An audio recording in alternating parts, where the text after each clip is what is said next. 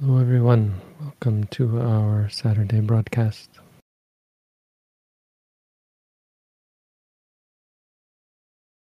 Our weekly live Dhamma broadcast talking about the teaching of the Buddha, answering questions about the meditation teachings of the Buddha.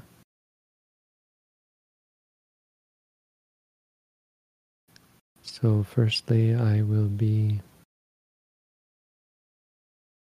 talking a little bit about topic of the Buddha's teaching.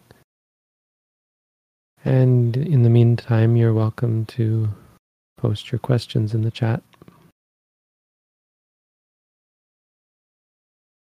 Uh, there won't be any video for this session as usual.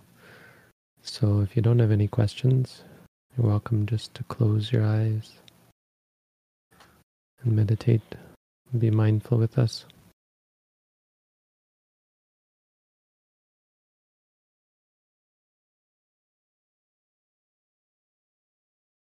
And after I've talked a little bit, then with the help of our volunteers, Chris, Ulu, Rahid, we will organize and present questions and answer them.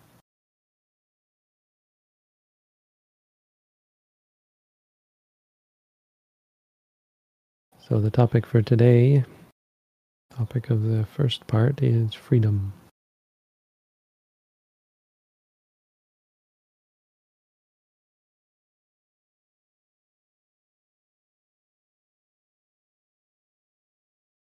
Freedom plays an important part in Buddhism, to say the least. It's the goal of Buddhism. A certain type of freedom, anyway.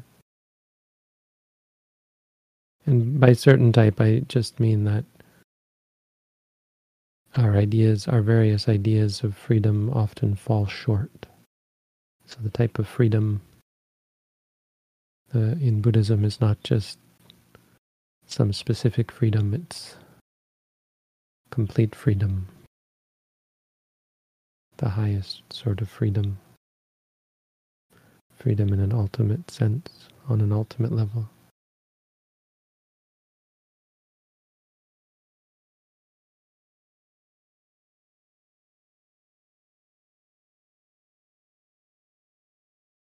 But we have to explain what we mean by freedom because, as I said, misunderstanding and limited ideas of freedom, problematic ideas of freedom exist. The first, and I think most potentially problematic idea of concept of freedom is surrounding the idea of freedom to to some extent, freedom too does have a important place in Buddhism. As long as we understand exactly what we mean by freedom too. So it is the case that certain spiritual or religious traditions will circumscribe what one has the freedom to do Maybe saying certain things are impossible. Yeah, but often saying they're not allowed. And that isn't really the case in Buddhism. So when people hear about the five precepts or the eight precepts, they think of these as things that aren't allowed in Buddhism. Like you're going to be kicked out of some elite club or something. But to some extent in Buddhism, there is freedom to do whatever you want. And the Buddha, Buddha seems to have been less interested in forbidding people to do things than he was in simply letting them know what the consequences of their actions were. Mean, when you understand the truth, you don't have to talk about what is allowed and what is not allowed. You talk instead about what is beneficial and what is harmful. And what are the consequences of our actions? Because that's what truly circumscribes our freedom to do. We have freedom, perfect freedom to do, to say, to think what we like. Circumscribed only by the consequences. I suppose that's not even fair. Not just circumscribed by the consequences.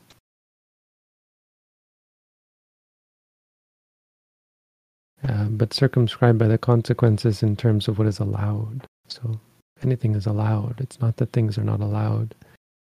It's that they will have negative or positive consequences. So it's one of the most basic teachings in Buddhism about cause and effect, karma, that our actions have consequences. When we act or speak or think, even think with an impure mind, an impure heart, suffering follows. When we act or speak or think with a pure heart, it in fact doesn't matter so much what we do as how we do it. And if our mind is pure, happiness follows us. But the other thing that circumscribes our ability to, our freedom to, is the fact that our capacities are also circumscribed by causes. We need to have the requisite causes in order to do certain things. So people often get angry when their freedoms are arrogated, abrogated, whatever the word is. Freedoms are circumscribed or limited.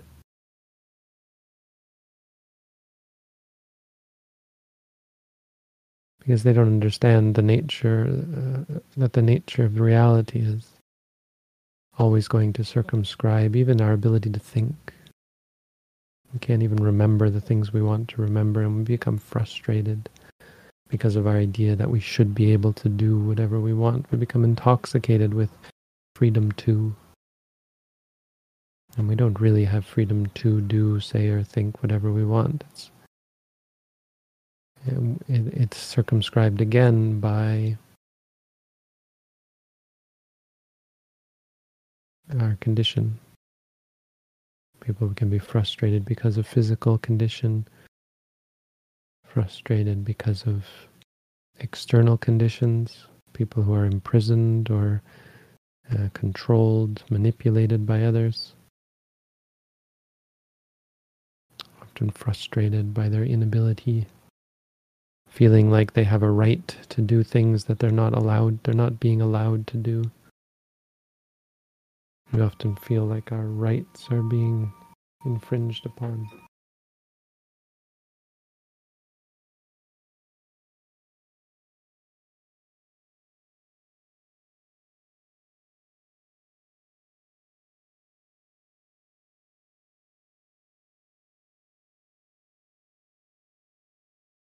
But it is important to understand that we do have freedom to do things. If something is a possibility, there's no God that's going to stop us. Nothing's going to potentially tell us what to do. And if you hear a person or a voice or a uh, instinct tell you to do something, it's not necessarily going to be for the right reason. And so rather than focus on freedom to, Buddhism focuses much more on what the consequences of our actions might be. And before we do something, we consider the consequences. We're not concerned with our freedom. We have a sense of freedom in the sense that we're not worried about what God thinks. We were talking this morning about God, and someone asked the question, you know, potentially it seems like even from a Buddhist perspective, God might punish us if we do the wrong thing. And I agree, that's certainly possible. Many of the gods or angels, even, but humans do that as well. Our parents punish us Our parents might punish us for something that's not even at fault. Gods do the same. If you listen to the history of uh, Greek mythology, I think Greek mythology is a lot more honest than some other mythologies because the gods don't seem to be all that bright, punishing humans for things they didn't deserve punishment for and so on.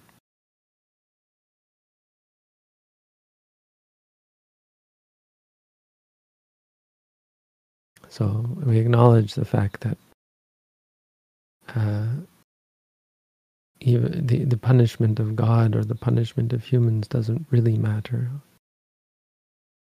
but it becomes a part of the consequences.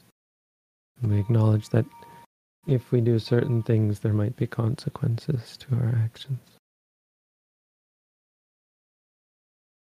Sorry, just give me a second.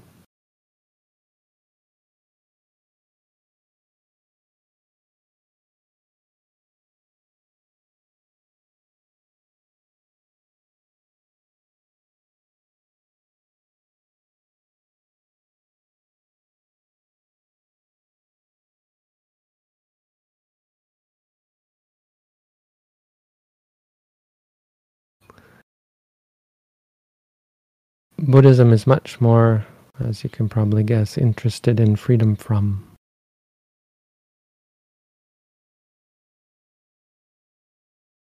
Freedom too is fraught with all sorts of problems, most especially our our our defilements, the the causes of things that we do and say and think, why we do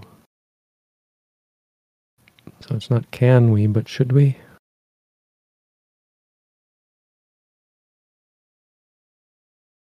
And the, the question is asked because it concerns suffering, which we want to be free from.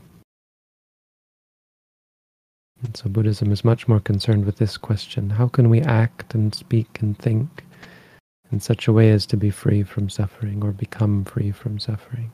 Free ourselves from suffering.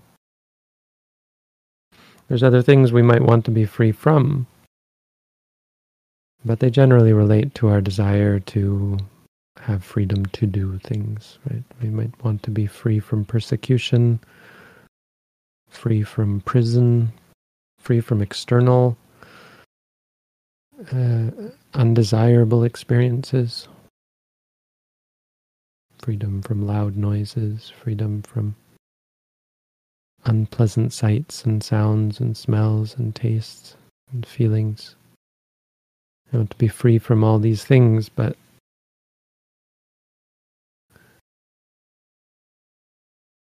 ultimately our desire to be free from these things doesn't free us from suffering. It binds us up with suffering. So even freedom from we have to understand properly. If your desire is to be free from pain, you're only going to get yourself caught up in a, a game of cat and mouse where you're constantly running away from suffering, constantly running away from not suffering, but running away from those experiences that you you dislike.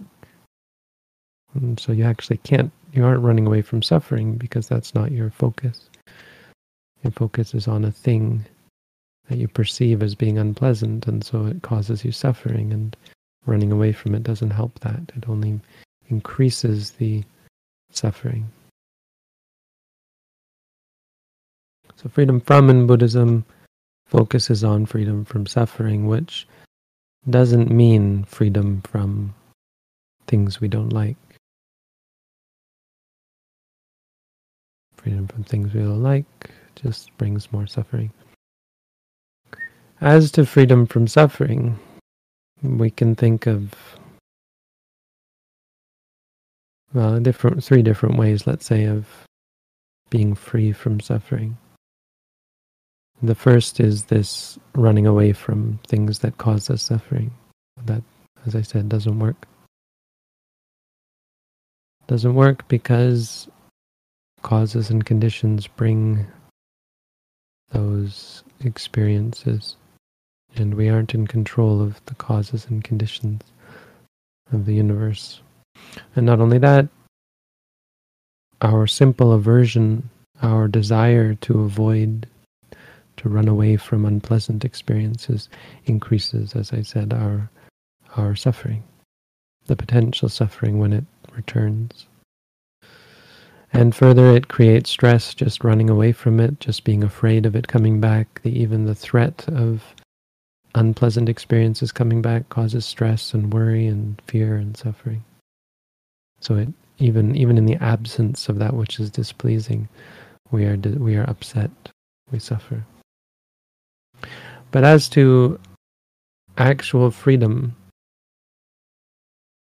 there are many religious and spiritual traditions that offer freedom from suffering on a limited scale. Usually limited in on a temporal scale in the sense of being temporary. A lot of meditative traditions offer freedom from suffering. Freedom from suffering through cultivation of concentration. Freedom from suffering, from actually being able to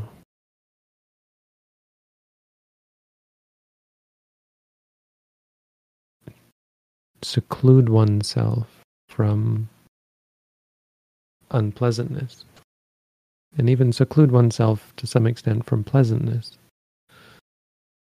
Though it can be quite pleasant to practice tranquility meditation, sensual pleasures of all kinds are abandoned as well, and that's a part of the appeal. It's a part of the goodness and the wholesomeness of it. And there's nothing wrong with this kind of freedom. There's nothing unwholesome about it, nothing sinister or twisted or perverted or anything. And it's unadulterated. A person in such a state has a pure mind, pure mind that can be of great benefit to them. So these are the sort of meditative traditions that offer the enticement of uh, magical powers, visions, premonitions, past life memories, all sorts of exciting things, po- uh, positive things. But of course, none of this reaches the ultimate state of freedom from suffering because all of these states are temporary. And they're temporary because they have no connection with the causes of suffering. They have no connection with the delusion that triggers suffering.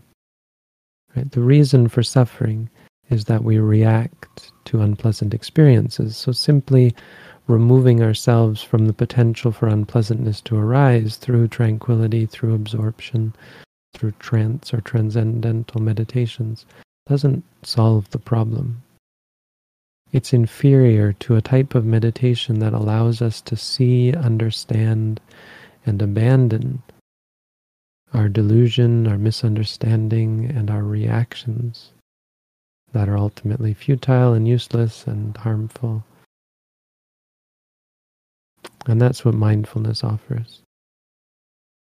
So, the greatest type of freedom starts with the practice of mindfulness. When you practice mindfulness, even temporarily, you have this incredible power that is unique in that it allows you to experience those things that we're so afraid of experiencing, that we are normally averse to and uh, reactionary towards to experience them without any reaction, without any stress or suffering or aversion or attraction, right? Addiction. When we're mindful, we're retraining our minds. We're training our minds in two ways. One, by reminding ourselves. When you say to yourself, pain, pain, you're reminding yourself this is pain. And then, and second, as you do that, because of the clarity involved, because of the reminder, the mind has a, a rectitude uh, about it, a straightness, a clarity, So it understands and sees, and because it sees clearly, it gains a better perspective on the things that we cling to. The perspective that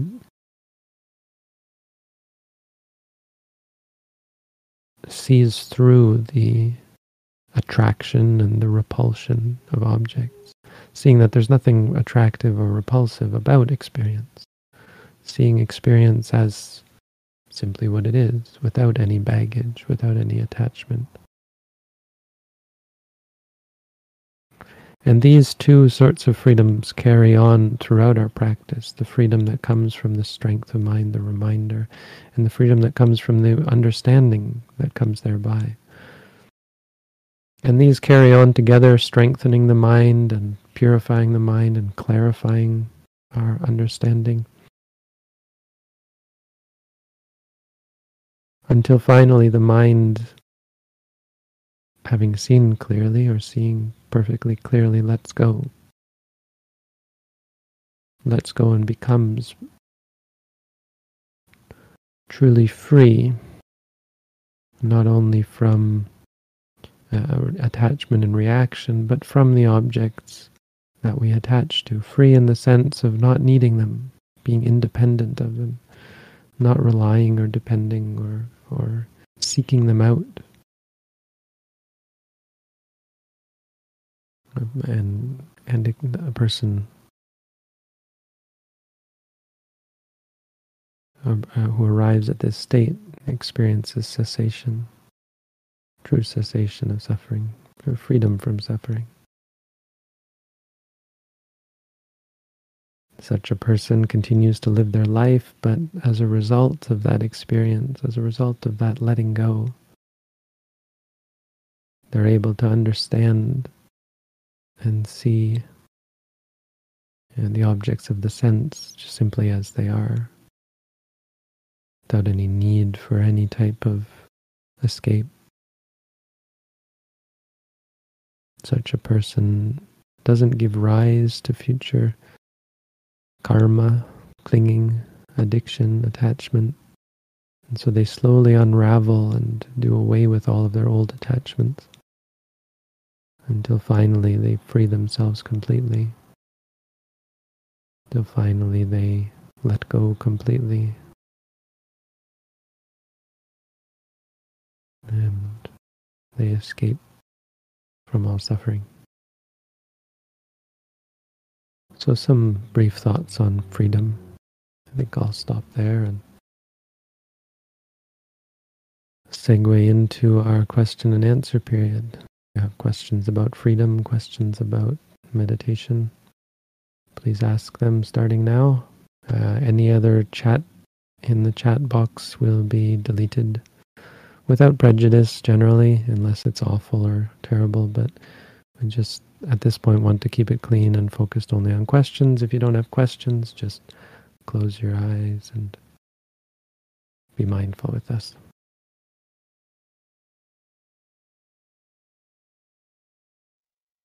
Okay, let's begin. I've started to feel low energy and tired often. It disrupts my meditation because I feel like I can't hang on and meditate for long. Shall I simply note it or do anything else?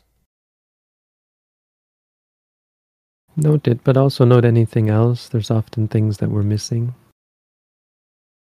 Um, try and note when you feel low energy? Is it on the rising or the falling or that sort of thing? Try and have a sense of what's going on because there's often, I mean, there has to be other things involved with the feelings of low energy. And a part of the solution is realizing that the low energy is not always there because when you say, I started to feel low energy and tired often, you're giving your mind a sense that this is a constant state and seeing that it's actually not, that it's actually like everything else, arising and ceasing, coming and going, is an important part of letting go. That will be an important part of finding freedom from it.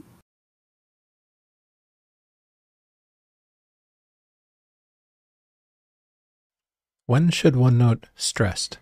Isn't that quite a broad and complex word? Shouldn't it be used mostly as a catch all when you can't think of a more precise word?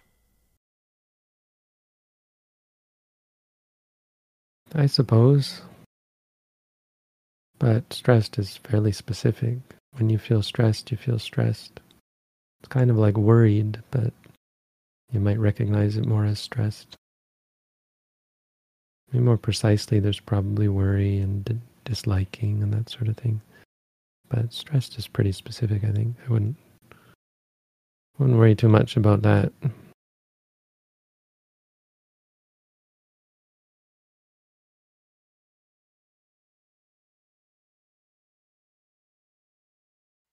If a feeling mutates slightly, should I start a new noting, maybe knowing? Or should I keep noting it the same in the interest of simplicity? I don't yeah, knowing, think mm, sorry. Hmm. I don't think I'm very advanced, so maybe the latter. Knowing knowing when something changes, saying knowing is useful because it's important to be clear about the fact that things change. There's really no hard and fast rules sounds like you've got a good grasp of what you should be doing. Don't don't doubt yourself too much. Just pick one. Because another thing is that you'll start to learn what works and what's useful, and what's perhaps sometimes perhaps um, over ambitious or overthinking or uh, sometimes we over plan our practice. You don't have to do that. Just try and take it as it comes.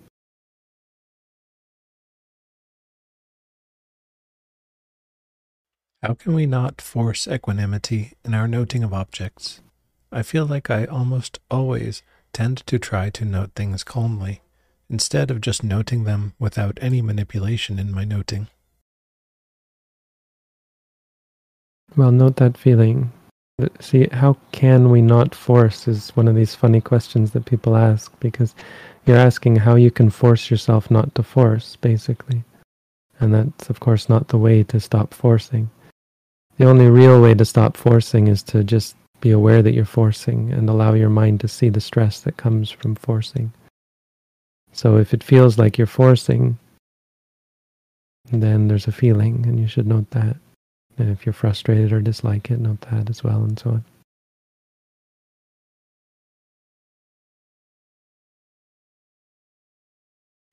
I've noticed. If you want, sorry, just one last thing. If you want to be calm, you can note that wanting. If you don't like the fact when you're not calm, note that as well.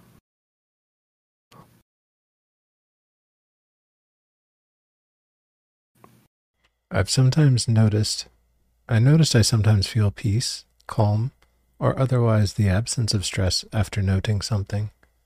Should I note the feeling every time, or just go back to the rising and falling? Yeah, I would note the calm, and if you like it, you can note that as well. There's no hard and fast rule there as well. Just try and keep in mind that you want to go back to the stomach as soon as you've worked it all out. Don't just keep jumping from one thing to another, that's all.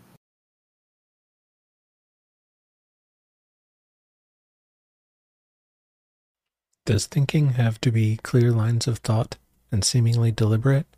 Or can it be vaguely reflecting things, or sort of daydreaming, remembering, imagining scenarios, etc.? Yeah, all that can be thinking. You can also note reflecting, daydreaming, remembering, imagining. Just be sure you're you're noting the actual experience rather than the object of the experience. Like you wouldn't note scenarios, scenarios, that sort of thing, right?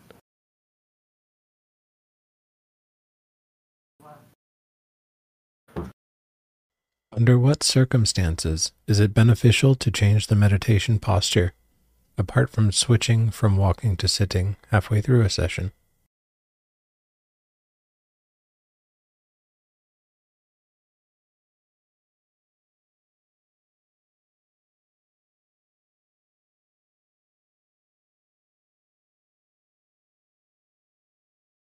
So it would be beneficial if you're stuck, I think.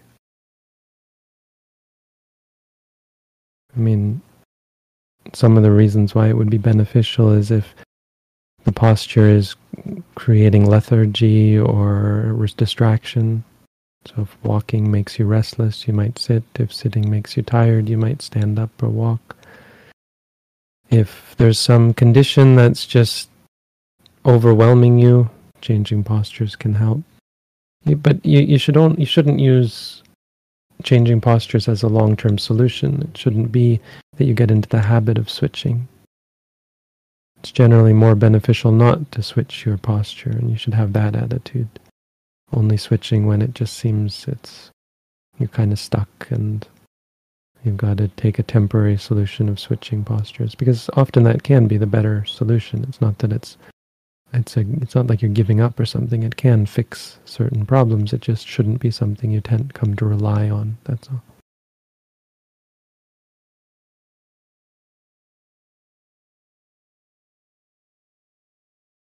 After much meditation, there has come calmness, but also loss in interest or desire for life. Everything in life just is. Should there be concern?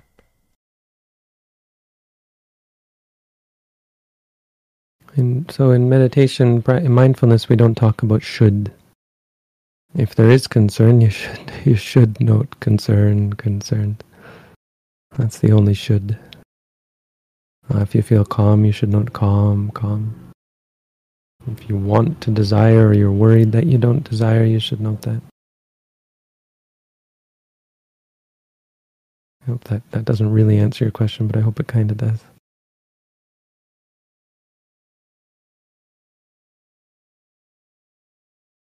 When I become conscious of breathing, my whole body becomes stressed. Then I note stress. Three years later, and the mind still tries to control the experience. Am I doing something wrong?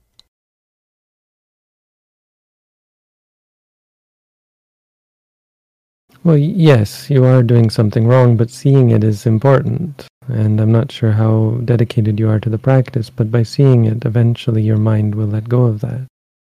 Now you might have to be noting some things you aren't noting.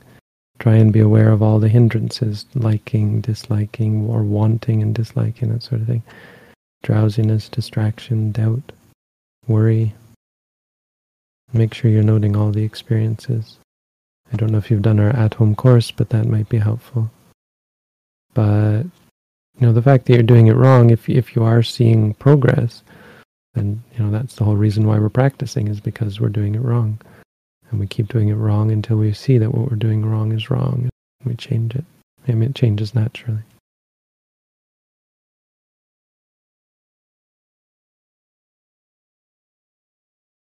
I've been meditating for about a year, and I'm currently experiencing pressure, heat, and movement in my brain, as if my brain is moving.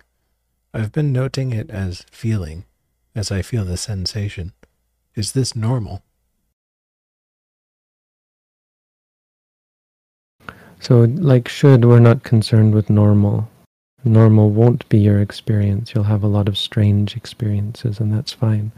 Or you might have strange experiences. The idea of having strange experiences is seeing impermanence.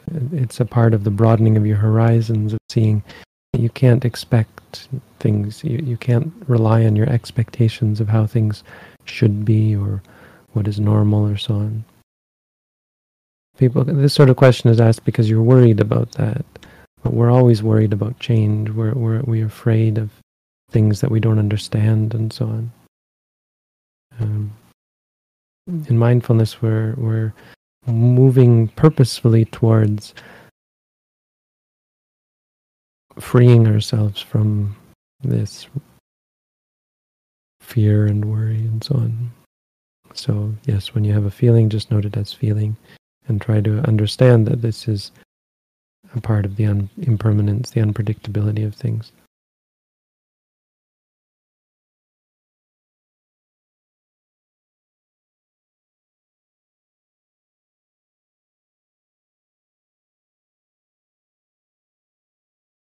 I understand that the three marks of existence reveal themselves through meditation, but I find myself reflecting on experiences outside of formal meditation by analyzing these aspects.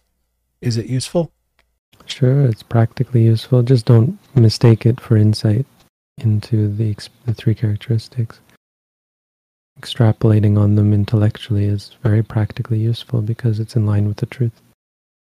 So if you catch yourself acting in such a way that goes against them, you can remind yourself, no, no, this is against the nature of things. Start to act as though things were stable or satisfying or controllable. You can catch yourself.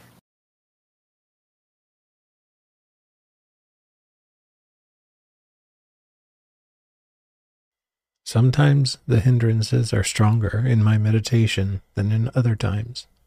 How do I encourage myself when my meditation feels less effective because of this? Well, the best way is to just note that you're discouraged. There are ways to encourage yourself. Chanting helps, from re- reflecting on the Buddha, the Dhamma, the Sangha, that sort of thing. Uh, associating with good people, that sort of thing. Listening to Dhamma talks can all help to encourage you, but ultimately just note that you're discouraged. Rather than trying to encourage yourself, Note the fact that you're discouraged. Stay with what's real. That will help to work out the hindrances.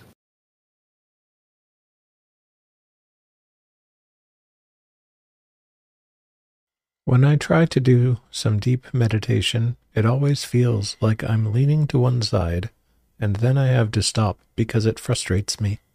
How do I correct this?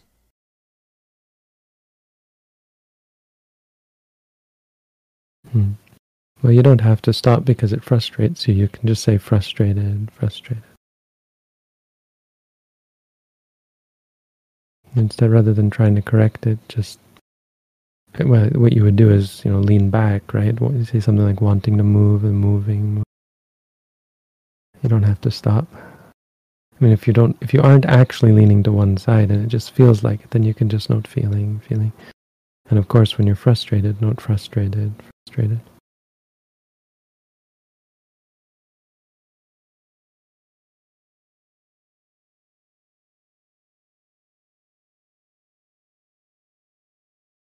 Do you have specific advice to improve the five important faculties beneficial for spiritual development? I sometimes get frustrated when I can't concentrate for multiple sessions.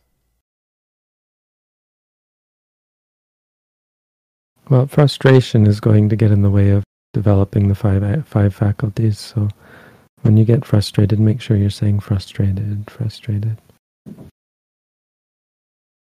But um, our booklet goes over some of the ways you should understand the five faculties.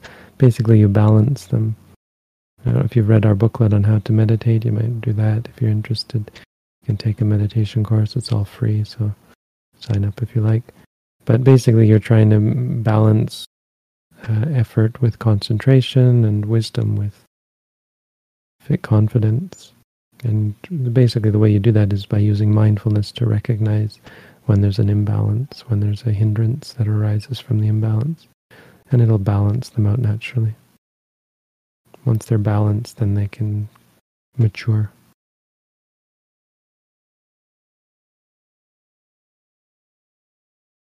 I have not taken the at home course because I cannot commit to two hours a day of meditation due to work and family obligations. Are there other ways I can improve my meditation apart from a retreat?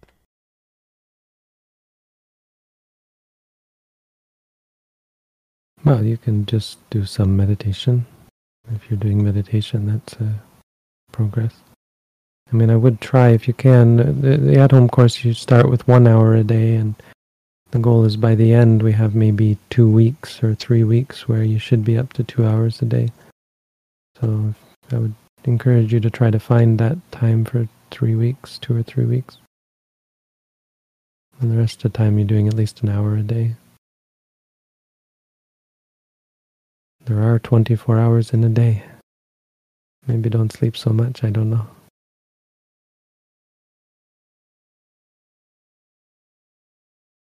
How do you gauge progress during meditation? Well, ultimately, you gauge it in the long term by a, a, a reduction in greed, anger, and delusion, these three things. But in the short term, I don't recommend people to gauge their progress because progress is not a straight line.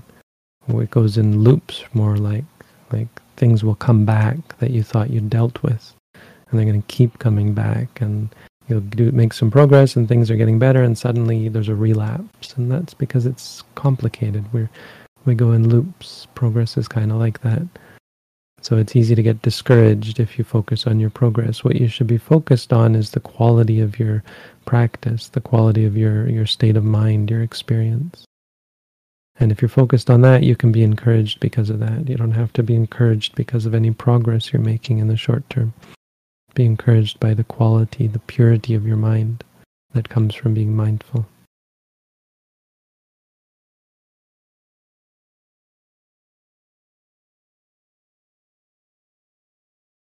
Is the highest sense of freedom the only real victory? I mean, it's the only important victory. There are other victories you might say are real victories, but they're generally not very important.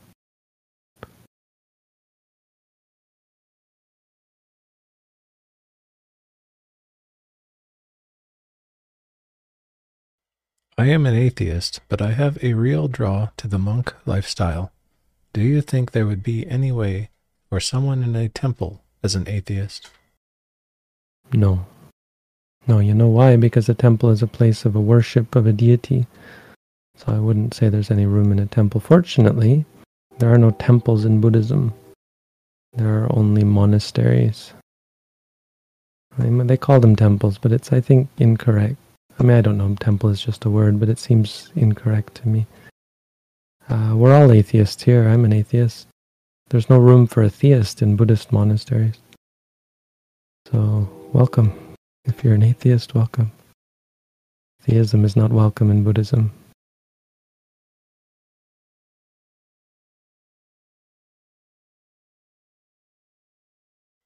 Is it worthwhile for Theravada Buddhists to study suttas from other traditions, such as Mahayana? I don't think so. Personally, I don't think it is. Only because this, maybe some, but I can't think of any. Um, the ones that I've read are, in my opinion, unhelpful. But, you know, you've asked me the question, this is my answer. Some other people might have other answers. And as I said, there may be. I mean, I think some works don't go too much into, probably modern works, don't go too much into the controversial theories. And they might just talk about, so they're Mahayana teachers who might talk about very good things, you know, how to be a good person. But, um, you know, I wouldn't, I wouldn't have any interest in them personally. Um, but like like Pema Chodron, for example, is a Tibetan nun who I listened to one of her talks and it was really good. You know, she taught meditation and it sounded really good. So it was breath meditation. Okay, that sounds reasonable, what she's saying. So there you go. She's Mahayana. Or Vajrayana, I guess they call themselves. Not Theravada, anyway. Uh, and like Thich Nhat Hanh, a lot of the things he says, I mean, a lot of them I think are a little bit too sensual, but some of the things he says I think are pretty powerful. So, so I mean, that's not what your question. Your question was about the suttas. I have problems with many of the suttas because they're much more um, doctrinal, and the doctrine that they espouse, in my mind, is not kosher. But I haven't read all the the Mahayana Sutta. Some of the later suttas are pretty awful. Like they just get into appeasing kings and stuff, like how to do rituals and so on. But some of the earlier Mahayana suttas, I think, are I don't know. Some of them might even be kosher.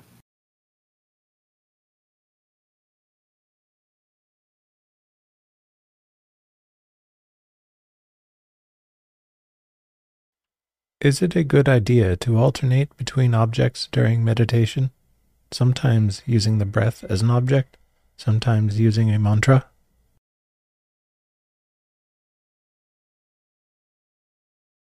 Well, I can't really answer that. I'll give you my meditation tradition, and we always use the mantra, but it's on the, not exactly the breath, but it's on the movement that is caused by the breath. As a basic object. So I don't know if you've read our booklet, but that's really the only answer I can give. That's what I think is a good idea to do. If you want to try our way, you can read our booklet. You might even consider trying the at-home course. There are links in the description to the video, I think.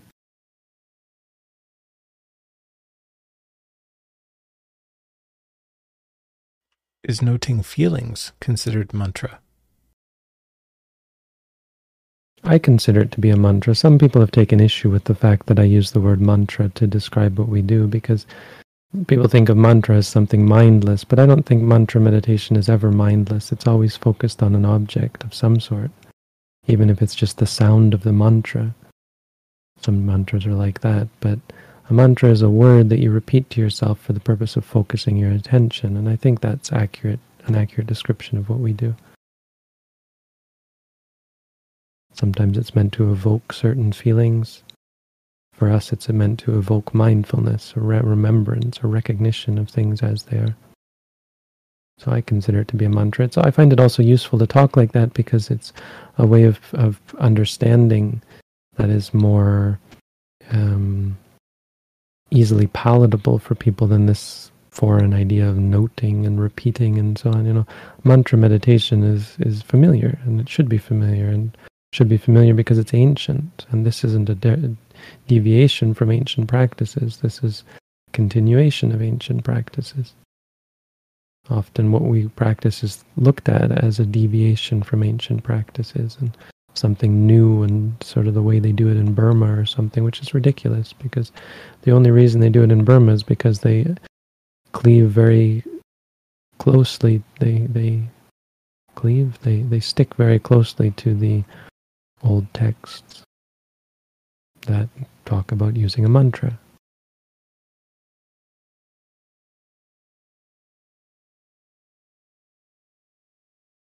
I get bored very quickly when I meditate and want to quit. Any advice?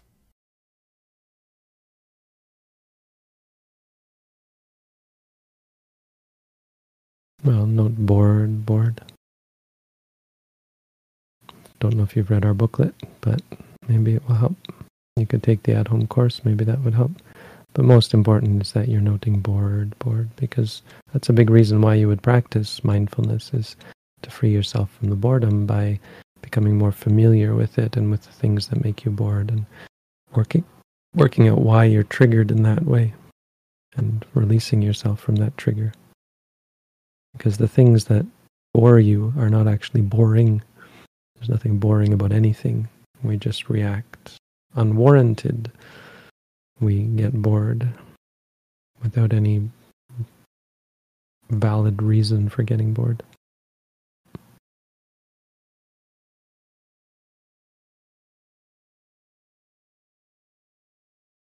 Will one feel the pressure of wanting to be free from defilements until they become an arhat? Well, certainly once one becomes an arahant, there will be no pressure of wanting to be free from defilements. But no, I don't think it's fair to say that everyone else feels the pressure of wanting to be free from defilement. Some people are complacent. Meditators even become complacent, and anagami can even become complacent. So you won't always feel the pressure, but the potential for feel the, feeling the pressure will always be there. But for someone who has wrong view and so on, they might never feel pressure of wanting to be free. They might even be very keen on keeping their defilements.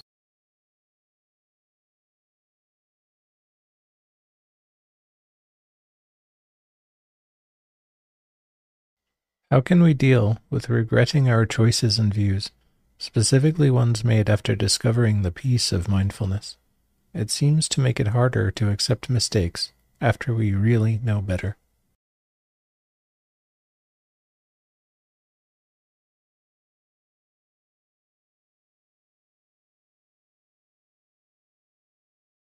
Mm-hmm. Well, deal with your reactions to understanding that you made a mistake. See, as you as you notice, mindfulness makes you more aware of your mistakes, but it doesn't force you to be upset about them, be angry or frustrated or hate yourself because of them. That's on us. So we should use mindfulness to work through that habit as well. But you know, it can be a very deep habit, so don't be discouraged by it, just try to be mindful of it as well. When you're uh, angry or frustrated because of mistakes you made, feeling guilty or whatever, just make sure you're mindful of that as well.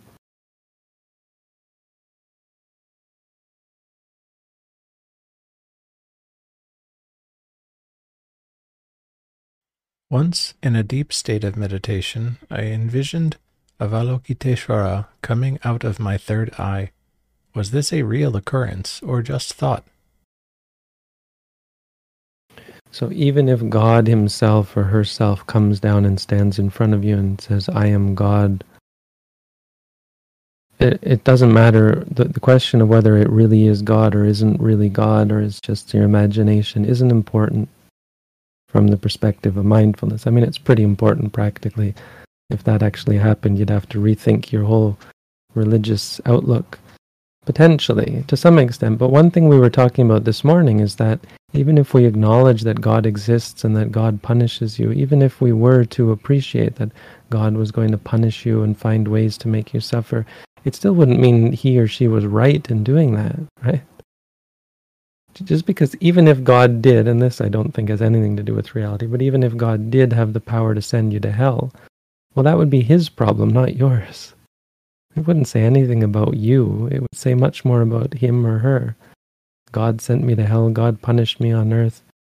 Well, this God person doesn't sound very good after all. That's what you should be thinking. Anyway, that we were ta- this is what we were talking about this morning. But the the the point was that from a point of view of mindfulness, it it has no impact whether something is quote unquote real or not real, because the knowledge of whether something is real or more real than something else isn't actually a part of experience. And this is what again I come back to Descartes. What what he came up he came to was when he realized that there's nothing else you can uh, you can know nothing you can know for sure except the fact that you're experiencing, which I think was rather insightful, uh, and give him credit for that. But of course, was something that the Buddha discovered and, and actually put to much better use in terms of using that framework to free himself from suffering, to gain right insight and wisdom. So when you see because that's actually what you should say rather than envisioned. You see Avalokiteshvara. You didn't envision. It wasn't you that envisioned. The vision came to you. And when that happens, you should note seeing, seeing. You should also not identify it as the third eye because that's just a concept. You're, you're, you're, you're, you're conceiving in regards to this thing you said, you see. You see something and you think, I envision this, I created this, and you think of it as coming out of your third eye when actually it's just an experience of seeing that's triggered in the brain. Um, and that seeing is a real occurrence, and you should just say seeing, seeing, because that's all it is, is seeing. Even if it were really Avalokiteshvara standing in front of you, you would say seeing, seeing, and that would be being mindful. You wouldn't be concerned with whether it was really something there or just or a hallucination, whatever.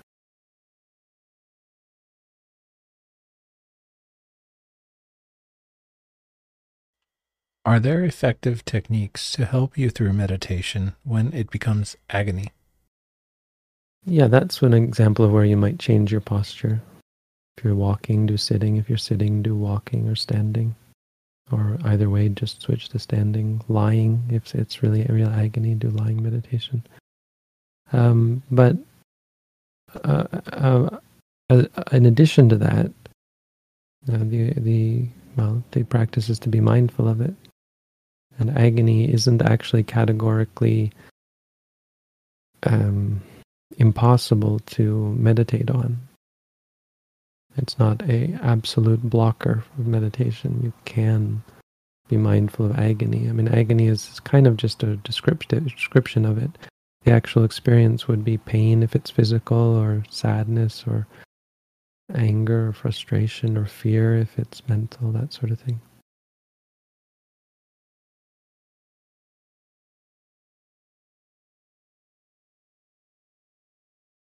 How can mindfulness help in clinging to being disappointed in ourselves?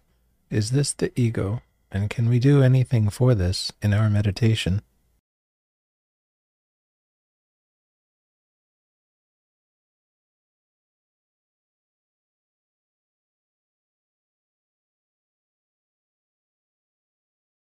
So mindfulness helps you see.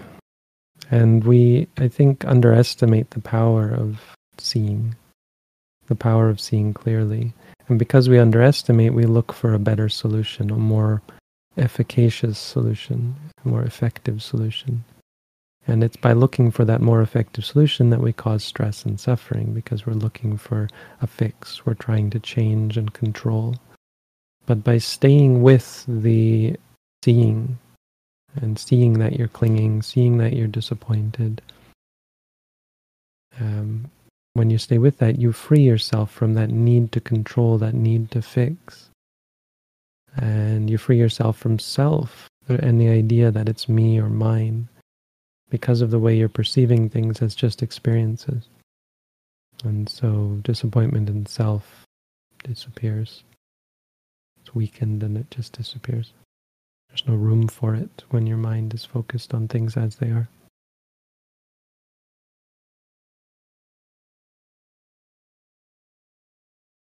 Is it true that you need to aspire to attain Nibbana for the path factors to arise? Not really. All that's true is you need to have the requisite clarity of mind for the path factors to arise. And the clarity of mind comes from being mindful. Of course, why you're being mindful generally, I think, has something to do with aspiring to attain nibbana, but it, it shouldn't be understood in those exact terms. It's it's not a cute catchphrase. Nibbana isn't some entity. Nibbana literally means the extinguishing, so the, the freedom from suffering. So you, your your mindfulness related to should relate to wanting to be free from suffering. It should relate to a, a keen inclination towards uh, freedom, independence.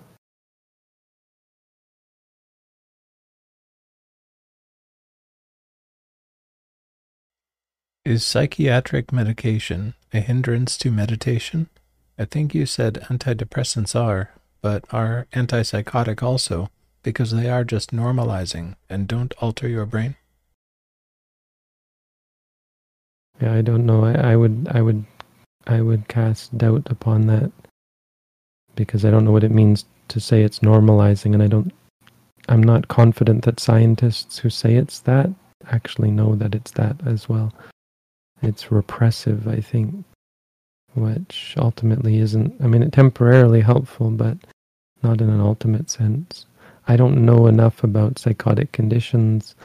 I think there are cases where the brain is just um, wired, perhaps in a harmful way, that makes it hard for one to um, to function, and and because you know triggering confusing states, but my suspicion is that a lot of what we call psychosis is still reaction. And that the only way to work out that reaction or the reactivity is by practicing meditation. Uh, it, sorry, is by facing it with mindfulness, and you can't do that if you're repressing it. I'm not. I'm not. I wouldn't. I don't believe the idea that it's just normalizing and doesn't affect the brain. That uh, my sense is that it's repressive, and because it's repressing, it it doesn't allow you to fully. It gives you a hard time in trying to fully appreciate the experiences, and moreover, its whole purpose is in avoiding the experiences, which is antithetical to mindfulness practice. So I'm not saying people should go off their antipsychotic medication. I just think yes, uh, in general, I can't think of any psychiatric medication that is helpful because it generally, I mean, mostly because it generally is is intended to avoid, which uh, is problematic.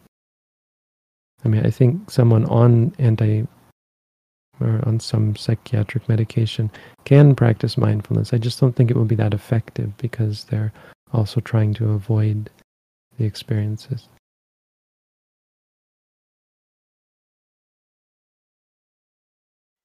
Bhante, we've crossed the hour. There's one more question sorted into tier one. Do you have time to answer one more? Yeah, for sure. After many meditations, how long can I experience the silent mind, free of mental noise or the gap in mindfulness? I don't know why you would want to. I mean, it sounds like that's something you want to experience, but that's not what we're aiming for. We want to try and be mindful. So when you feel silent, we would have you note silent, silent, or quiet, quiet until it goes away, until it changes.